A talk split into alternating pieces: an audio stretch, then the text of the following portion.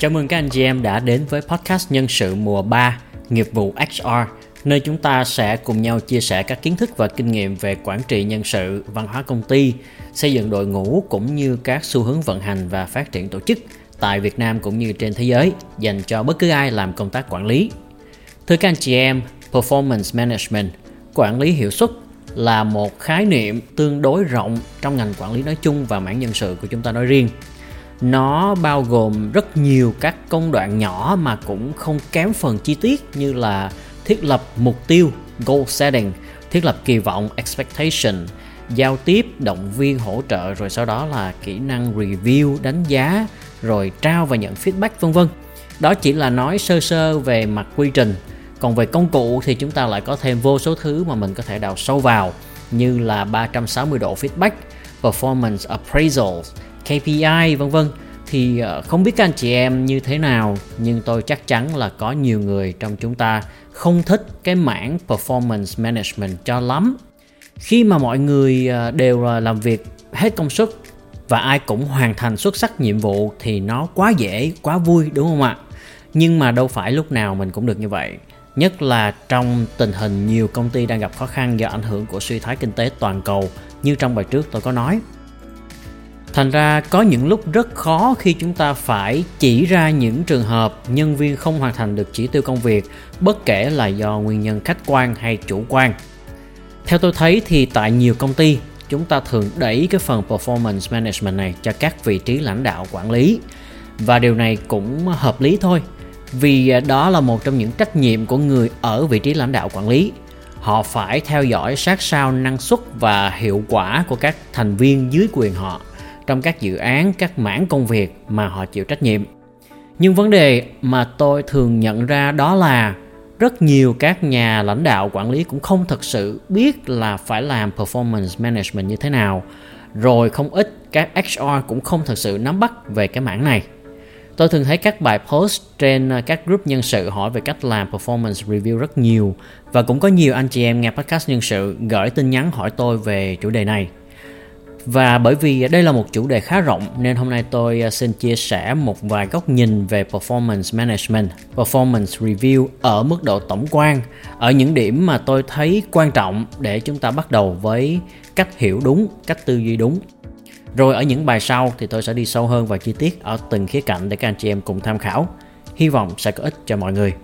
Bây giờ chúng ta bắt đầu nhé.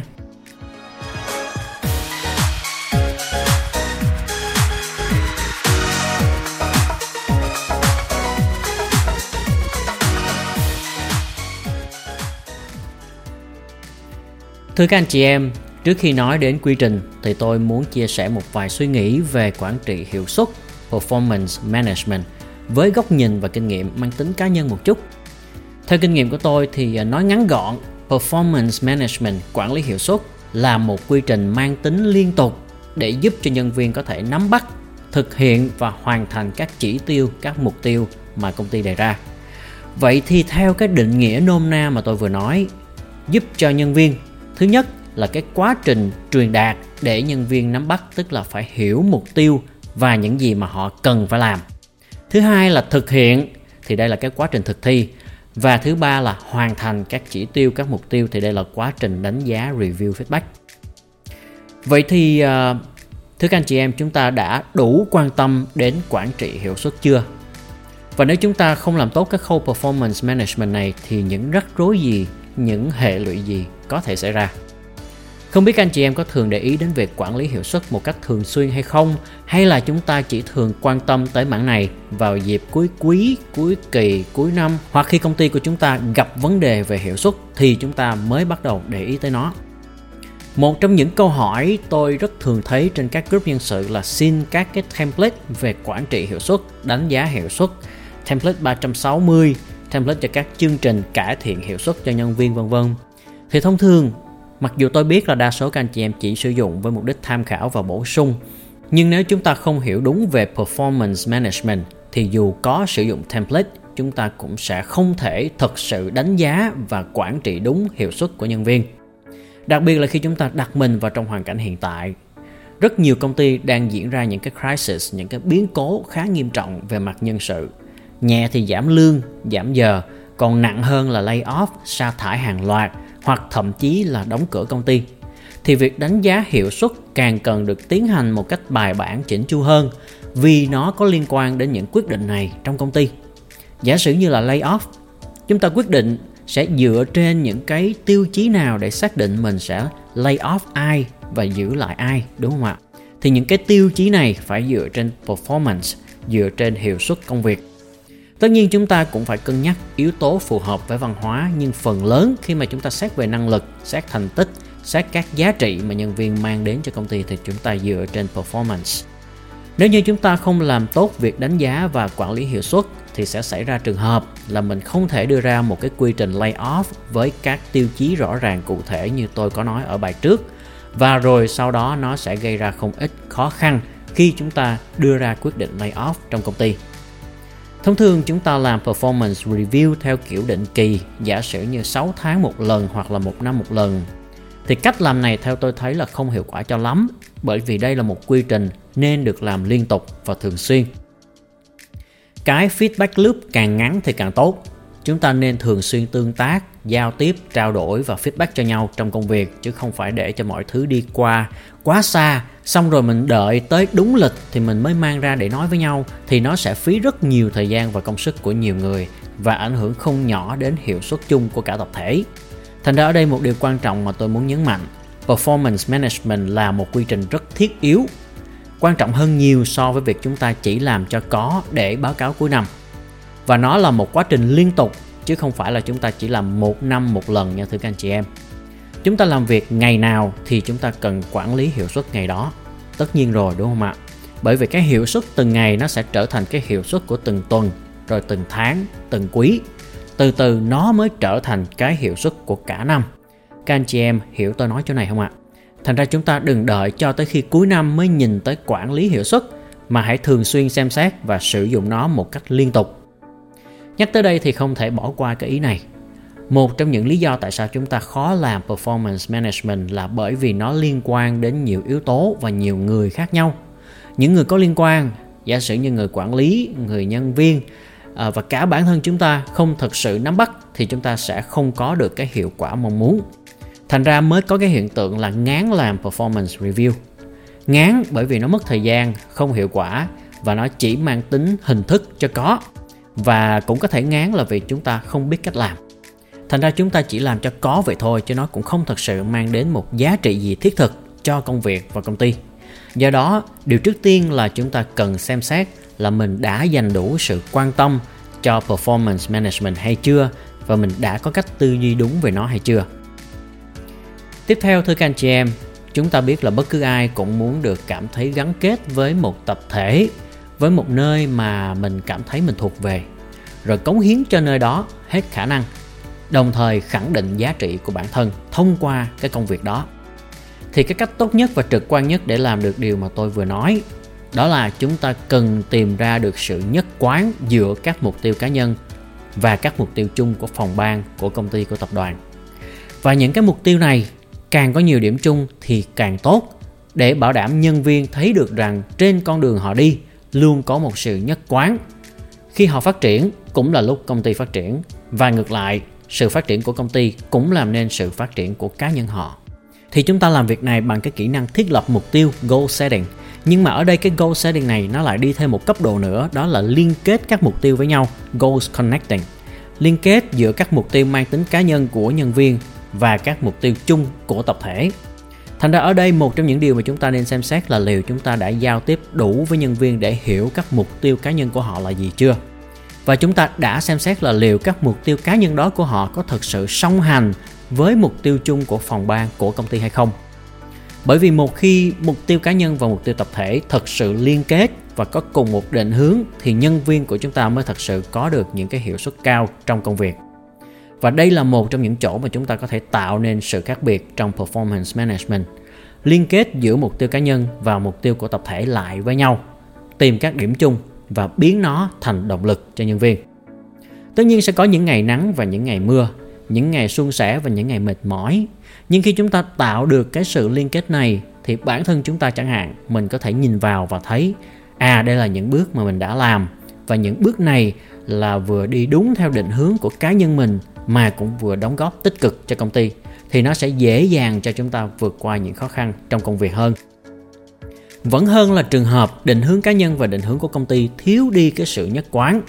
thì khi chúng ta gặp phải khó khăn, hoặc nhân viên của chúng ta cũng vậy, khi gặp khó khăn sẽ dễ nản hơn. Rồi một trong những lý do tại sao chúng ta mất người giỏi, họ nhảy việc đến những công ty khác là bởi vì cái mục tiêu cá nhân và mục tiêu công việc của họ tại công ty chúng không còn đồng nhất với nhau nữa, mà thậm chí là có phần mâu thuẫn. Thì đây là một trong những lý do người ta không thấy có được sự kết nối và người ta sẽ tìm đến một nơi khác thích hợp hơn để cống hiến. Thành ra, quản trị hiệu suất công việc, nó liên quan mật thiết đến việc chúng ta kết nối giữa mục tiêu cá nhân của nhân viên và mục tiêu phát triển của công ty để thấy được cái sự liên kết, sự song hành giữa hai bên, personal và professional, cá nhân và tập thể. Thì nó là một cái nền tảng quan trọng trong việc chúng ta đặt tiền đề cho hiệu suất công việc Thưa các anh chị em, kế tiếp nếu như các anh chị em có nhớ lại chuỗi bài onboarding mà tôi có thực hiện trên podcast nhân sự thì việc chúng ta truyền đạt cho nhân viên mới về nhiệm vụ công việc, về cách mà performance của họ sẽ được đánh giá như thế nào và làm như thế nào để họ đạt được những thành công mong muốn. Nó mang cái tính cực kỳ then chốt trong việc chúng ta bảo đảm rằng nhân viên mới này sẽ có những bước khởi đầu vững vàng và thực sự sẵn sàng để cống hiến và trở thành một tài nguyên giá trị cho công ty. Thì cái truyền thông này, nó không chỉ nên dừng lại ở quy trình onboarding mà chúng ta vẫn nên tiếp tục hỏi han, feedback với nhân viên trong suốt quá trình mà họ gắn bó. Chắc chắn rất nhiều anh chị em đang nghe bài podcast này từng trải qua hoặc chứng kiến những tình huống truyền thông bị đứt gãy, mọi người không hiểu nhau, cấp trên và cấp dưới làm việc theo kiểu trống đánh xuôi, càng thổi ngược bởi vì chúng ta không biết cách trao và nhận feedback. Ví dụ có những người sếp trong quá trình làm việc thì rất nice, rất dễ thương, feedback cho mình lúc nào cũng tốt, cũng ổn áp. Nhưng tới khi ra cái kết quả công việc cuối cùng thì đánh giá là không đạt. Thành ra mình cảm giác như là từ trên trời rớt xuống đúng không ạ? Nói chung, nhất là cái văn hóa Việt Nam mình thì đôi khi chúng ta hơi ngại ngùng trong việc trao đổi, góp ý một cách thẳng thắn và mang tính xây dựng cho nhau. Và cái này chính là cái kỹ năng feedback đó thưa các anh chị em hoặc là theo các thống kê gần đây nhất về thế hệ các nhân viên trẻ, họ rất mong muốn được nhận feedback thường xuyên để họ cải thiện và phát triển cho kịp thời và nhanh chóng, chứ không phải là đợi tới lịch review rồi mới nghe một loạt feedback. Nếu xét về trải nghiệm nhân viên, thì feedback đóng một vai trò rất lớn trong việc gắn kết, engage và tạo nên sự kết nối giữa nhân viên và công việc, cho họ biết những đóng góp của họ có vai trò như thế nào, nó đã được tới đâu, cái gì tốt cần phát huy thêm, cái gì chưa tốt có thể cải thiện, có những cách làm, những cách tiếp cận nào mà họ có thể cân nhắc, có những định hướng nào mà họ có thể chọn lựa, vân vân. Thì đây là lúc chúng ta tạo nên mối liên kết trong đầu họ về sự gắn bó dài lâu giữa họ và công ty. Chứ chúng ta không nên im im để họ tự xoay sở, tự tìm hiểu, tự là cánh sinh. Xong rồi, đến kỳ mình mới đẩy cho người ta một loạt feedback mà không ít trong số đó thuộc dạng hơi bị bất ngờ nữa, đúng không ạ? Và các anh chị em có biết không, nhận được những feedback không tích cực đã là một cái điều hơi bị tệ rồi. Nhưng mà nó vẫn còn đỡ hơn một cái khác, đó là không nhận được feedback gì hết. Tức là sự bỏ mặt, sự im lặng. Xét về trải nghiệm nhân viên thì cái này còn tệ hơn nhiều so với việc nhận được những cái feedback tiêu cực. Mà cái này tôi phải mở ngoặt. Đây là dành cho các nhân viên thật sự cố gắng và muốn cống hiến cho công ty, những người mang đến những giá trị cao, những top performers của công ty và cá nhân tôi luôn tin rằng bất cứ ai khi đi làm cũng đều ít nhiều mong muốn trở thành một người mang đến giá trị cho công ty, cho tập thể. Thì như lúc nãy tôi có nói,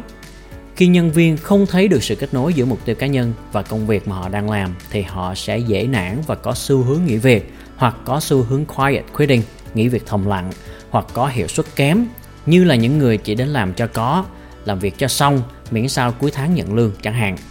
thì việc chúng ta thường xuyên feedback sẽ giúp tăng cường trao đổi, giao tiếp và khắc phục cái sự mất kết nối này. Hoặc để ít ra chúng ta biết được nhân viên đang ở trong tình trạng như thế nào, họ đang ra sao và mình có thể làm gì để hỗ trợ hoặc là giúp cho họ định hướng trở lại một cách kịp thời. Trong performance review thì việc thường xuyên feedback cũng đóng một vai trò quan trọng trong việc giúp đỡ nhân viên hoàn thành công việc theo đúng mục tiêu và chất lượng đề ra. Kỹ năng trao và nhận feedback này tôi cũng từng chia sẻ trong bài số 17 công thức khen nhân viên bảo đảm hiệu quả dành cho cả khi nhân viên hoàn thành chỉ tiêu hoặc không hoàn thành chỉ tiêu thì chúng ta cũng đều có thể áp dụng được. Các anh chị em nào muốn tìm hiểu thêm về kỹ năng này thì có thể xem lại bài podcast số 17 Công thức khen nhân viên bảo đảm hiệu quả nha. Thưa các anh chị em như tôi có nói lúc đầu, chúng ta sẽ có một series vài bài về performance management. Hy vọng thông qua bài snapshot ngắn gọn này, chúng ta đã có được một vài góc nhìn về quản trị hiệu suất. Những bài sau chúng ta sẽ tiếp tục đi vào chi tiết để khai thác các cách làm, những cách tiếp cận mà mình có thể áp dụng trong việc cải tiến quy trình quản trị hiệu suất tại công ty cho thật hiệu quả và tinh gọn. Nếu các anh chị em cảm thấy hữu ích thì đừng quên đăng ký kênh và chia sẻ cho bạn bè trong cộng đồng cũng như ủng hộ thương hiệu dược thảo sạch Shasta Herbs tại website thảo dược hoa kỳ.com. Rất cảm ơn sự quan tâm theo dõi của các anh chị em đã dành cho podcast nhân sự. Hẹn gặp lại các anh chị em trong những bài tiếp theo.